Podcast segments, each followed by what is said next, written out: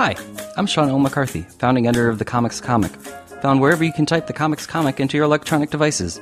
Welcome to Last Things First, the show that asks comedians about the historic lasts and firsts in their lives as their comedy careers have blossomed, from young people with dreams to adult people living those dreams, or still dreaming. Questions both big and small are asked and answered. It's hopefully both amusing and illuminating. Erica Rhodes is an actress and comedian who got her start at the age of 10 by performing on the nationally syndicated public radio hit A Prairie Home Companion. Rhodes began her stand up comedy career two decades later, inspired by a bad audition. But things have looked up for her since then. She's guest starred on such sitcoms as New Girl, Modern Family, and Veep, put out her first comedy album, and competed on the NBC series Bring the Funny. Her first hour long special, La Vie En Rhodes, is out now via Comedy Dynamics, filmed in the summer of 2020 in the parking lot of the Rose Bowl to an audience of 400 cars. Rhodes and I talked about the unique nature of adapting her hour for COVID conditions, finding her voice, writing for Medium, and what she's learned about herself in the past year, experiencing career highs and personal loss during the pandemic. So let's get to it.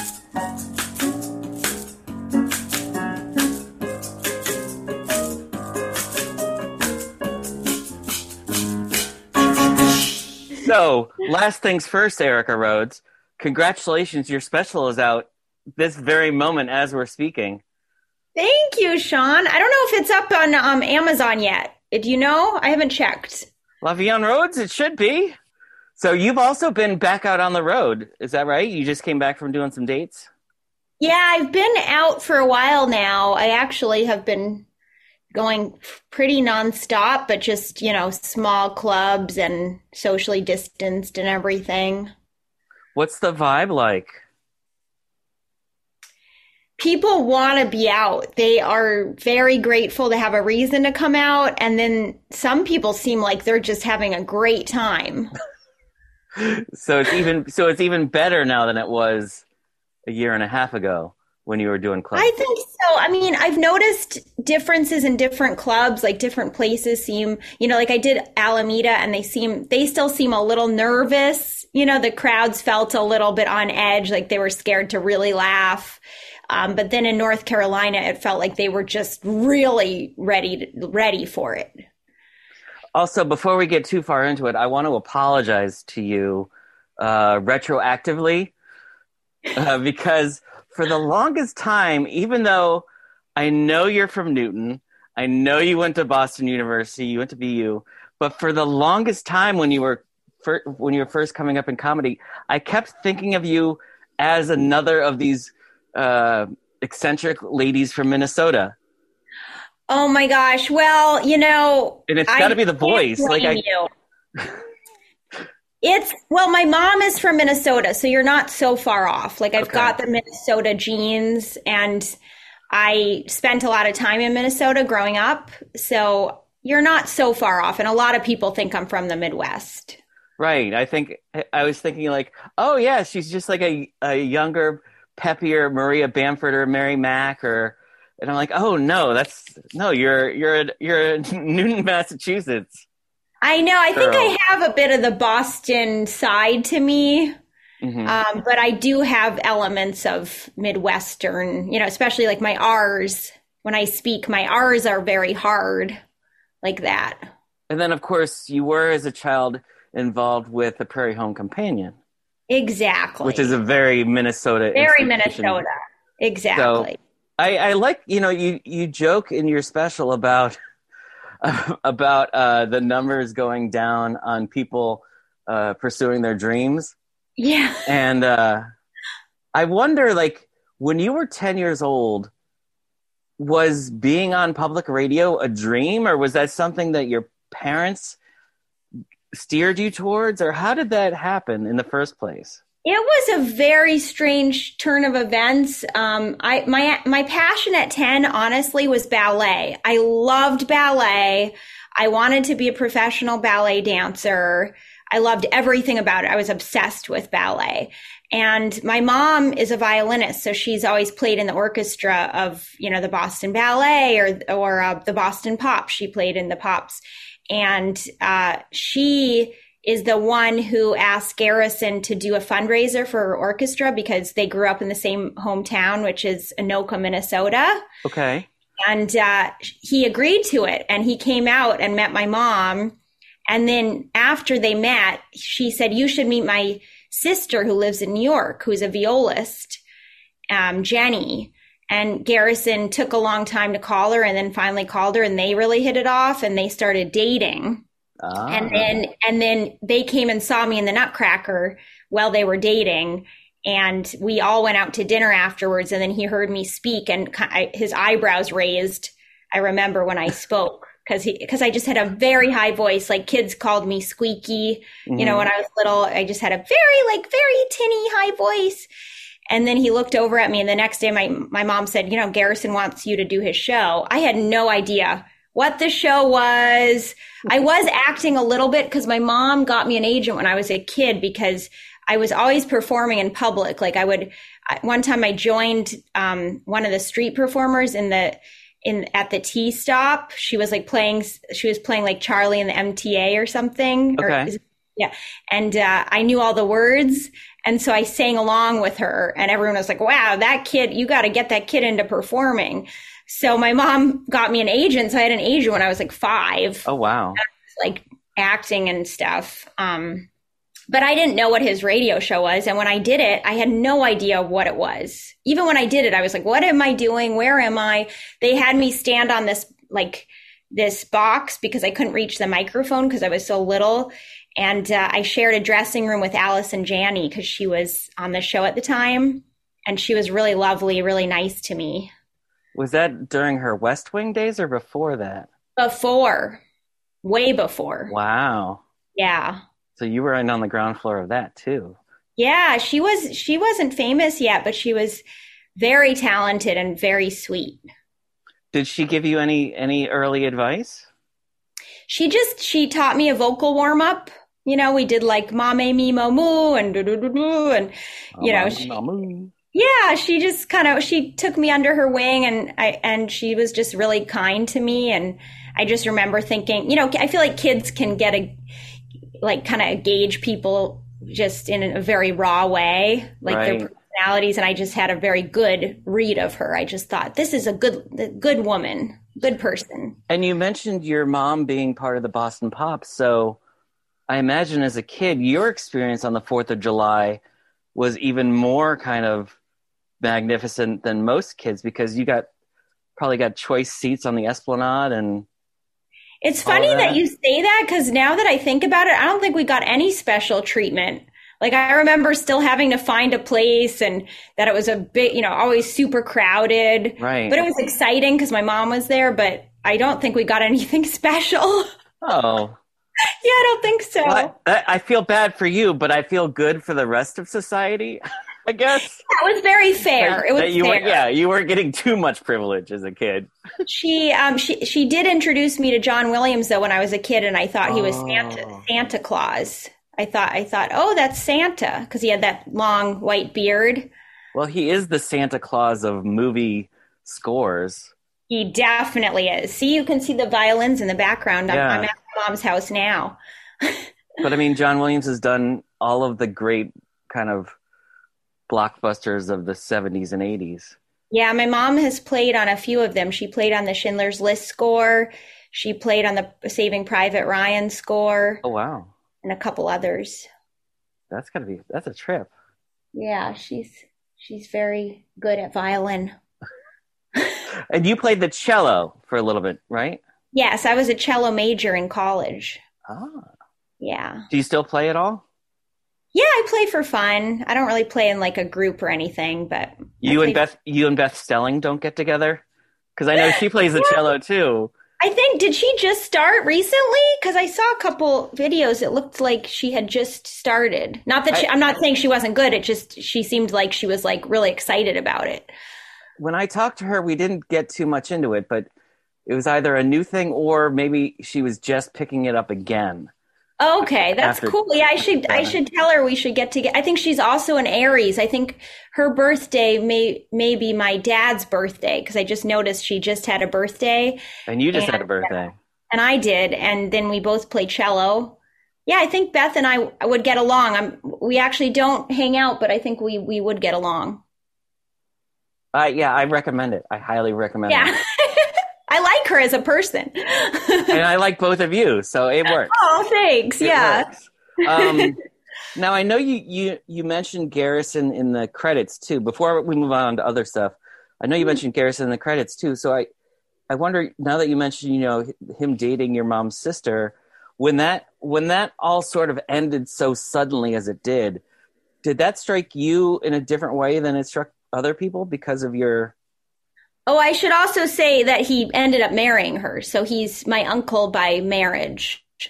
Um, but yeah, I mean, So, the whole thing was, yeah, so I would say yes because um, I know a lot more about the story than, you know, other people. And I know it's very complicated. And, um, and he's not really the, let's just say, I don't think he's the type to act inappropriately like that, you know, where it's, it's just, you know, he's not, uh, he's not a hands-on person. He's very like he's a very um introverted guy.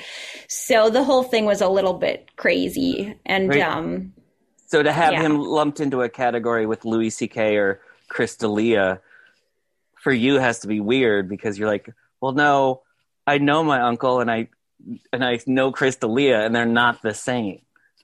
Yeah, I mean, I don't feel like I can really comment on any of them because I don't know any of their stories. You know, like it's so hard for any of us to know the true story from anybody unless they're accused like Bill Cosby.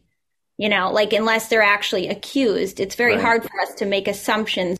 Well, um, yeah. well, instead of asking about other people's story, let's talk, let's talk more about your story then. so you you were still you were still more of an actress at first than a comedian, right? You were getting you were getting these small uh, supporting roles in sitcoms and things like that before you even really pursued stand up. Yeah, I mean, I was acting my whole life, and then I went to an acting conservatory. So I went to the Atlantic Theater Conservatory in New York.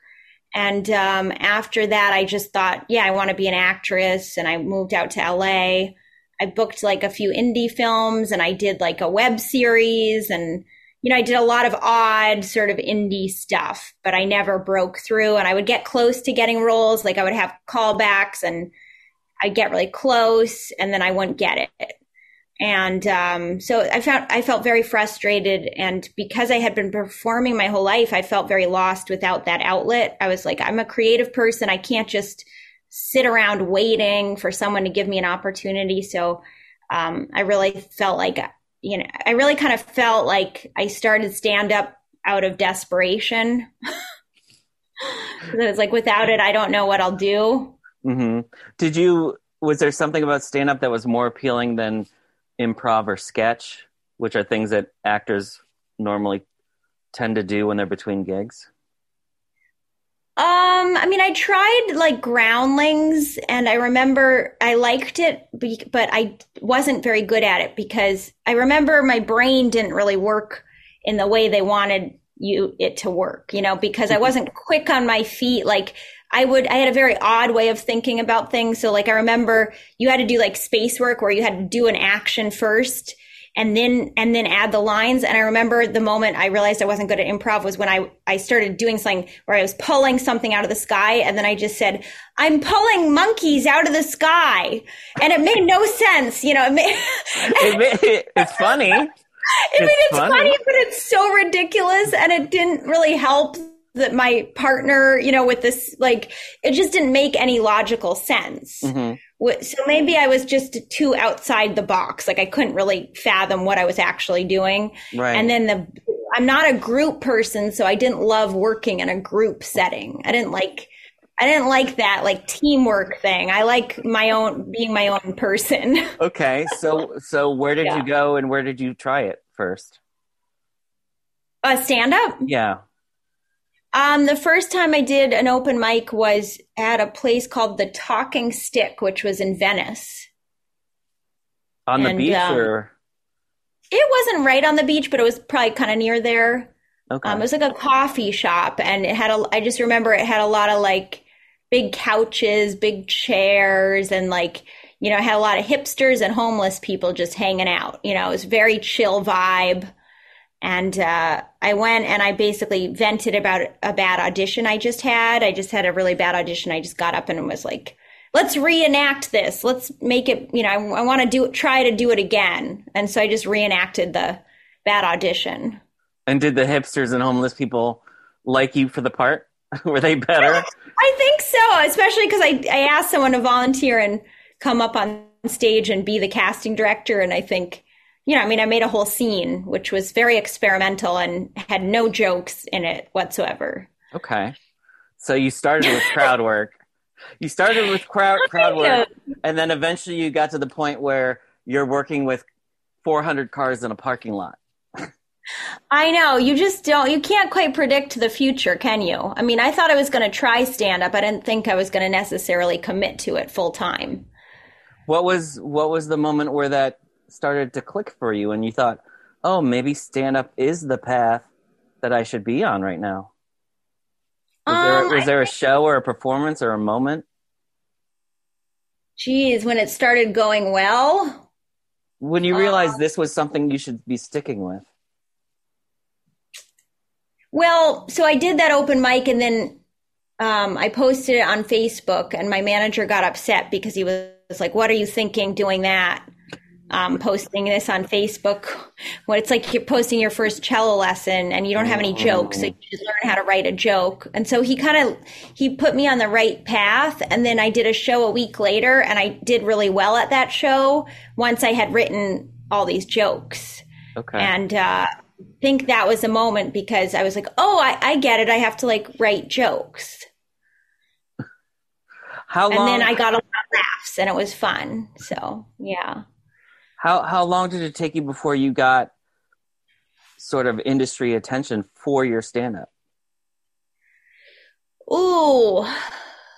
It's a really good question because I can't really re- remember a definitive moment, you know, like I can't I know that I got an audition for Just for Laughs New Faces. So I like got that pretty early on and I didn't get it right away, but just the fact that I got an audition was kind of a big deal mm-hmm. since I had just started.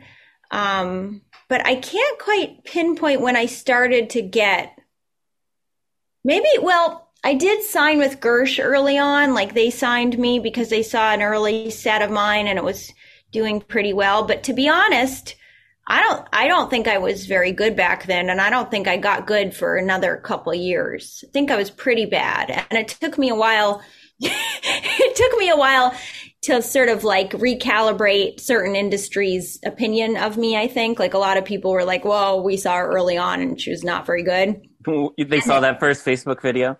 Yeah, some people saw me just too early. And then, you know, I mean, you have to start somewhere. Right. But that's why a lot of people say like starting in LA is really tough because a lot of these people just form their opinions and they never change it from the beginning. Right.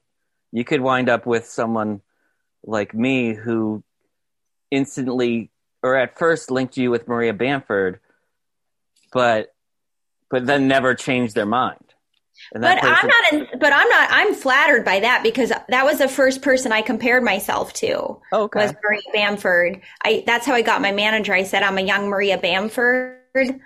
And he was like, "Well, I don't see it, but I do see you as a funny person." Are you still? Forward a couple years, people still, keep seeing it. They're like, "You, yeah." I get compared to her a lot. Are you still working with that manager though?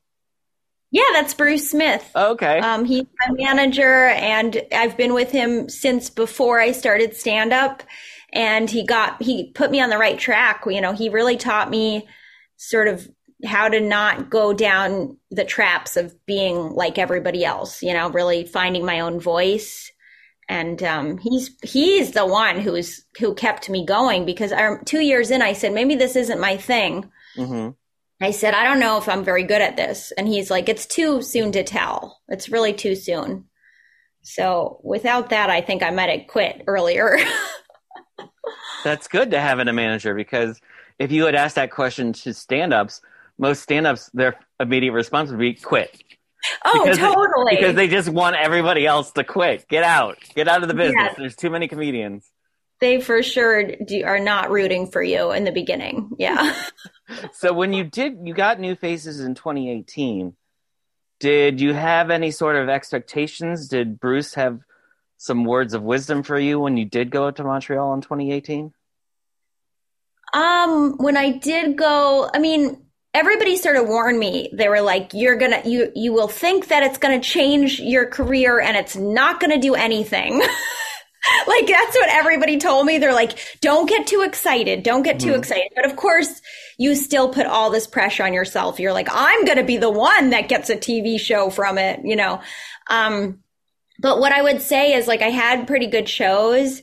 And what I got the most out of it was um, just more bookings at clubs. Like I got, and I remember the moment that I had breakfast with a bunch of, um, I well, I didn't know they were there, but there were a bunch of bookers there at breakfast. And Alonzo Bowden came up to me and immediately introduced me to like five club owners. And he's Oh, like, wow. "Oh, this is Erica Rhodes. She's really funny. This is Erica Rhodes. She's really funny." And I still remember that. And I really like I've I've thanked Alonzo a few times, but I thought it was such a generous moment, you know, where a comic above you goes above and beyond to really help you out. And after that, I got booked at, you know, the Heliums and then Helium produced my album. Nice. And um, I got booked with um, Tammy um, at all of her clubs in um, like, um, uh, where are all her clubs? Like Edmonton, Minnesota. Um, you know, she and her husband, uh, I think it's Rick, they both Mhm. have like a bunch of clubs. So I, I met her and I met him and I met a bunch of um, club owners. And I just thought that was such a nice thing for Alonzo to do. yeah, and that puts you on the road a lot. That gets you a lot of work. And Yeah, I've been, you know, and then you get better. That's how you get better is doing the road. So I've sort of changed my mindset. Like I think when you start out with comedy, you think like it's kind of like chicken or egg. You're kind of like, well, I want the TV show so that then I can sell out on the road. But then you realize, well, or I could just get really good at comedy and just do the road and keep honing my craft and then get get more people to come because they know I'm good at it right. rather than the other way around. So it's a mix, maybe. I don't know. But has your own uh, ideal or focus changed from from when you started of what you want out of a stand-up career? Yeah, I mean, I think that, you know, before I thought I would still do a lot of the acting, I thought, you know, I'd book a big TV role or something. And then gradually I realized, you know, I really think stand up is my main passion and I like acting, but it's not my main passion. And so, Mhm. I love the journey of stand up. I like figuring out how to get better at that. And um, so I've focused much more on the craft and less on the results, less on like, what am I going to get out of this? And more in, wow, I really like the doing of this. I like the process. I even like when it's really hard. You know, it's like there's something about it where you feel like I'm evolving as I'm doing it. One thing that that did, I guess, come out of New Faces, or you know, maybe indirectly out of it, was you did in 2019. You did that competition series for NBC, Bring the Funny, Yes. which which I guess is both a great thing because you're on primetime TV, but then it's also difficult because you're taping it under these weird conditions. You're doing like two minutes of material instead of five, so you have to figure out how to do that, and then you're dealing with celebrity judges and and then Yeah, it was it was surprisingly stressful actually. I was I Mhm. put a lot of pressure on myself for some reason. oh really Yeah, Because- like, because it was on TV or because of what you thought the the the stakes were. I don't know. I think it was a combination. Like it just felt very high stakes and it wasn't really about the competition aspect as much as that you have to prove yourself in such a short period of time. hmm I mean, very short sets. And as Right. I'm doing that, I'm, I'm, you know, as I was doing that, I was starting to write longer bits and perform longer sets. So it was this weird juxtaposition of like on the road, I'm doing an hour and then now I have to do two minutes and kill for that two minutes. Yeah, and then they're also uh, like putting you up against another act where it might not be the same. It might be like apples and oranges, and you're you're thinking, okay, I'm funny, they're funny, but we're funny in different ways. And then you have to worry about Kenan Thompson, Chrissy Teigen, and Jeff Foxworthy and what they think. Yeah, and they're so different and they have such different perspectives on comedy, you Mhm. know? Like I would say Jeff, I kind of trusted the most in certain ways just because he's been doing just stand up the longest, Right. you know? So he was very nice. I thought he was very like nice to everybody because he Right. knew like I know this is tough. right. He could he could envision himself probably like going, okay, this is just a modern version of Star Search, and yes, and he said that he lost Star Search. He's like, Mhm. I lost it. So, you know, don't feel bad if you don't win. um, did what did what about Kenan and Chrissy? Did they did you interact with them? yeah, I mean, Chrissy, I think she took a little while to figure me out. Like, I think, like, at first she was kind of like, I don't get it. Cause, like, I think she is such a confident persona. Like, she is such a, like, I don't have insecurities. So she didn't really get whether I really was insecure or whether I was, like, pretending to be insecure. and, like, I think at one point Kenan had to be like, that really is who she is. Like, she's just being herself. And she's like, I don't really get it, you know? I don't really get why someone would be insecure. Yeah, like she didn't quite get that. I don't think she got the neuroses of a Mm-hmm. comedy brain, you know, because she just thought, well, I don't have that. Right. Why would, you know, sh so a comedy brain is very neurotic and has all sorts of weird, you know, insecurities. And I think Mhm. she couldn't quite, she liked me, but she couldn't quite figure me out at first. I think she was like, I don't quite get what she's doing.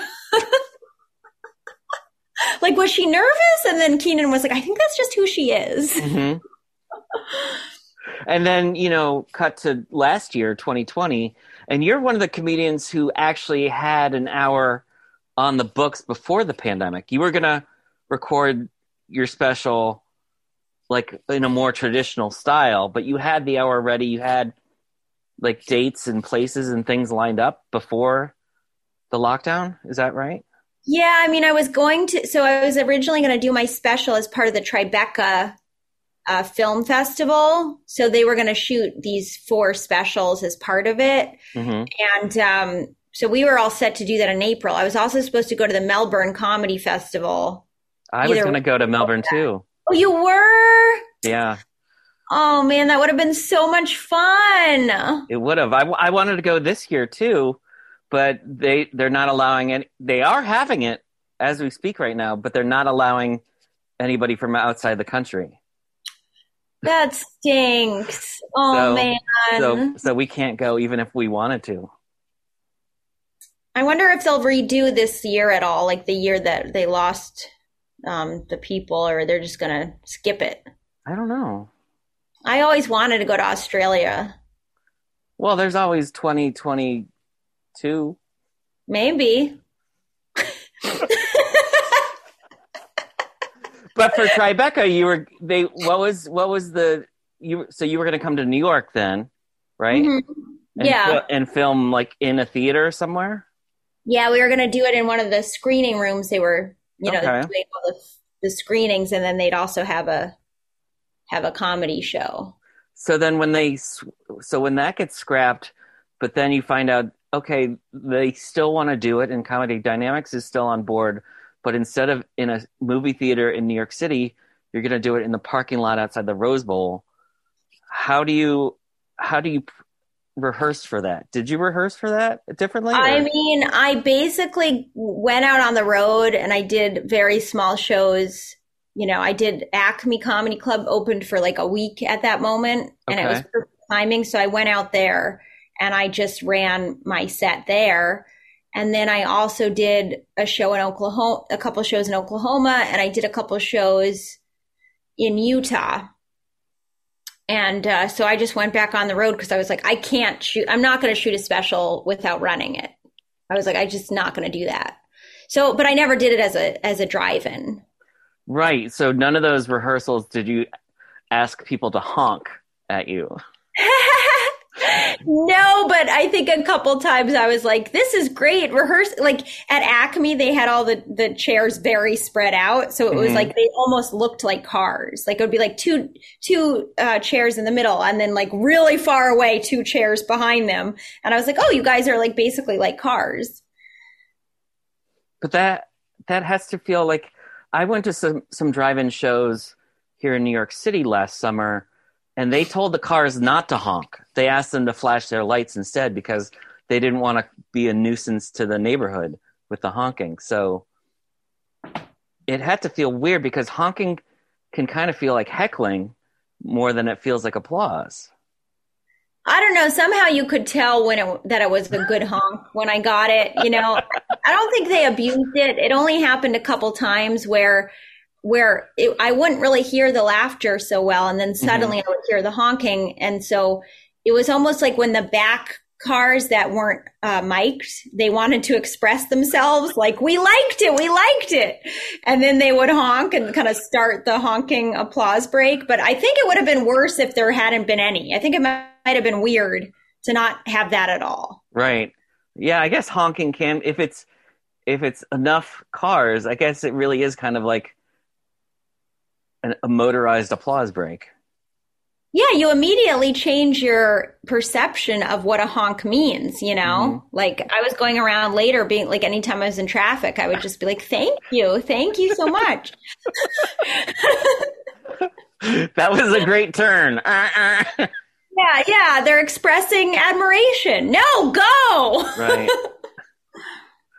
Now I know you also joke. Um, you joke about your parents in the special, and I know you know 2020 was a tough year for so many of us, and you know you were included in that because your your dad passed away this past year. Yeah. How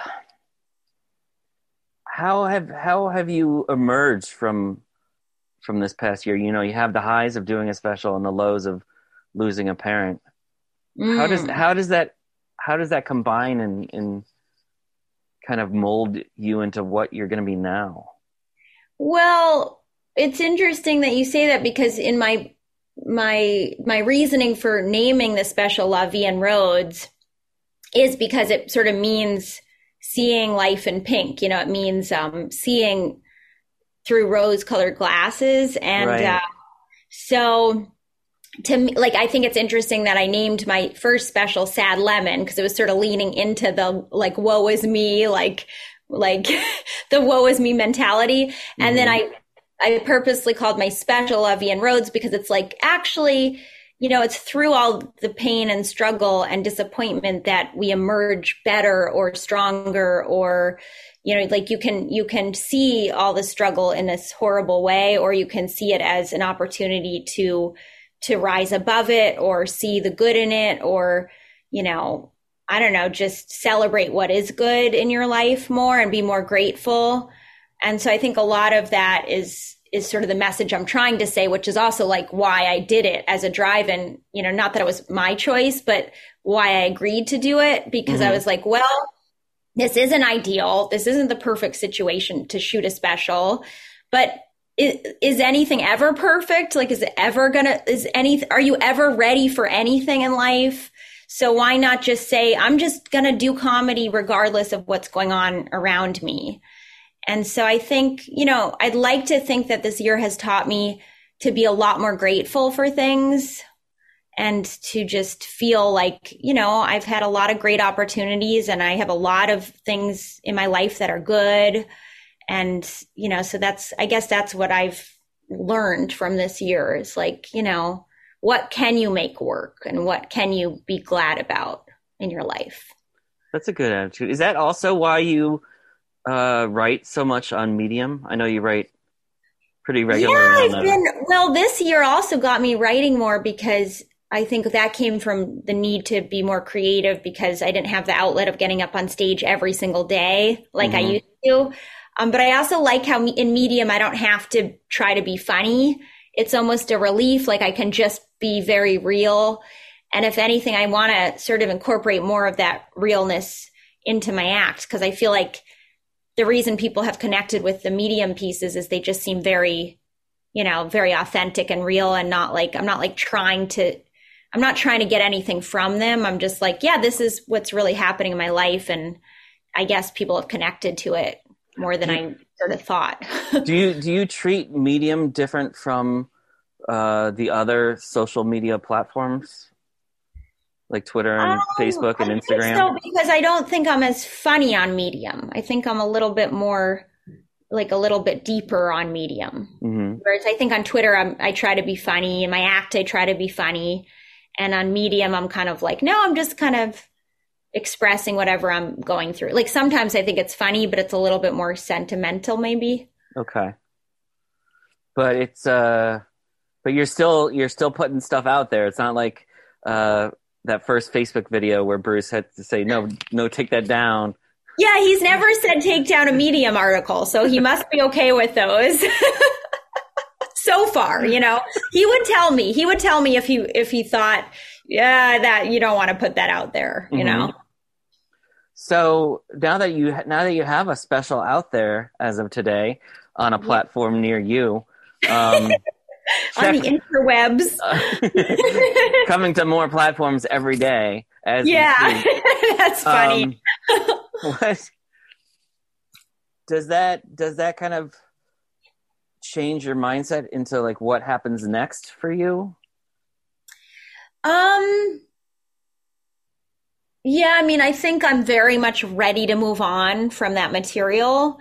And I was just talking to Tom Papa um, on his podcast. Baking yesterday. some bread. Oh well, actually, not his podcast. Um, the one he has with Fortune, the um, Netflix. Oh, okay. And uh, I was asking them. I was like, "Do you guys ever feel like you just want to start over? Like you just want to, you know, like start fresh?"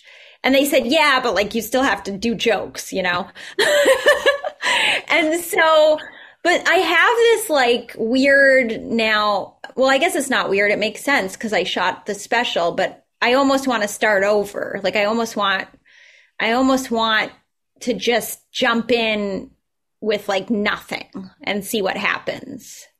Well, one thing I think, and my friends who even are, aren't even in comedy think, we, we, you know, as we've been talking over the past year, year and a couple months, we've talked about the fact that as as bad as as COVID has been for the world, it's also given all of us who are still around a chance to reevaluate what's important. And if we do want to start completely from scratch and do something else, this is the perfect time to do it. Right. Yeah. I mean, I don't mean quit comedy. I just mean um, start my act over. No, I know. I know what that's. I, you're like, you're like, you... you know what? You should go into construction. I think. I was telling you, if you ask people in comedy, they will tell you to quit. oh, totally. Yeah, even you. You're like, yeah, don't ask me. you're like, just... I saw your special and now I'm wondering what's next. What are you going to give up on? it's just I'm, it's a callback. I'm saying give up on your dreams. Give up on your dreams. that is no, good. No, I'm not. I'm not suggesting that at all. I'm just uh, I'm just saying that my friends and I were were thinking about how you know this is like a great reset for all of us, and so if we want to be a different, better version of ourselves, we can. We have a chance to to come out of this and do that. And so it is a good right. time to go on stage and be like, okay, this is who I am now. I know you saw all of this stuff on stage, but this is who I am. Just like when you write the stuff on Medium, it's like, this is me now. Get on board. Right. Exactly. I feel like there's, I have a desire to be more, to be more authentic. And, and whatever that means, I'm still figuring out a little bit. Um, you know, I'm trying to do that more in relationships um, because I've had, I've sort of struggled with this like people pleaser thing, you know, where I like have this like desire to be liked, which I think a lot of comics have. But right. in my mind, it's a little bit of a block with my comedy. This, this desire to be like, ah, you know, like me, smile, like I'm smiling and I'm like, yeah. And I feel like I want to get to a different layer where it's, it's more about like, this is more true. I want to get to a more truthful place, I guess. That's good.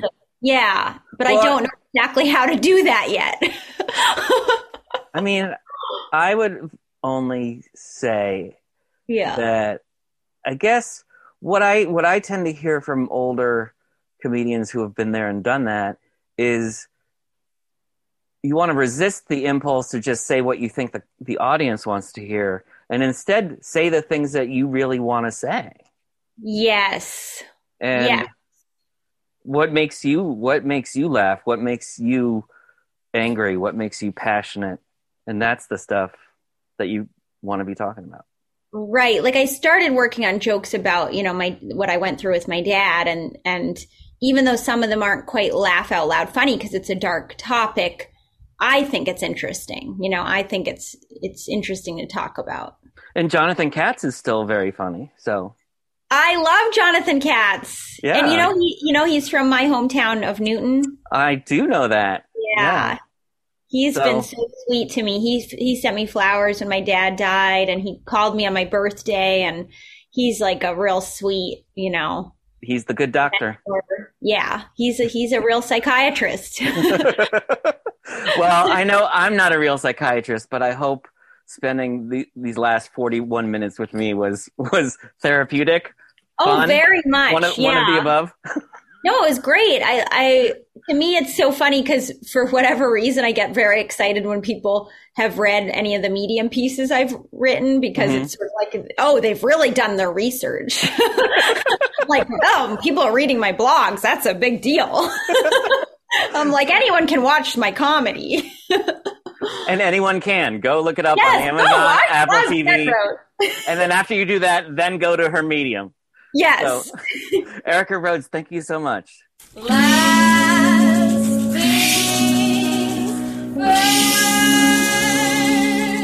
things first. This episode of the Comics Comic Presents Last Things First was produced by Alex Brazell at Showbiz Studios. The music by Camille Harris and Shockwave, logo by Giggle Chick. Please check out my website, thecomicscomic.com, for more interviews, reviews, and comedy news. Become a paid subscriber at patreon.com. I'm your host, Sean L. McCarthy. Thanks for listening.